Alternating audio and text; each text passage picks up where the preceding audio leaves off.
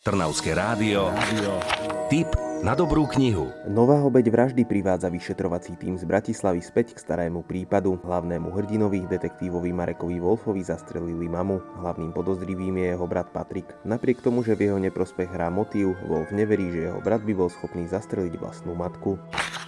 Obetí pribúda a do hry sa vracia aj Karol Lupták, ktorý sa konečne hlási na oddelení. Zdá sa, že prichádza čas obnoviť staré vyšetrovanie, ako aj spoluprácu s políciou vo Viedni. Sme totiž na stope veľkému medzinárodnému biznisu s komoditou, ktorá sa na bežnom trhu zohnať naozaj nedá.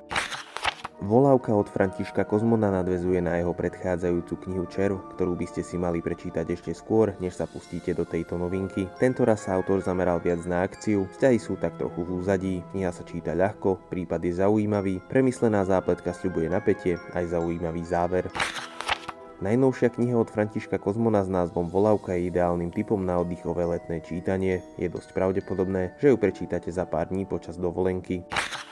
Volávku nájdete na pultoch knihkupectiev aj ako e-knihu. Čo je nové vo svete kníh ste počuli vďaka kultúrnemu centru Malý Berlín.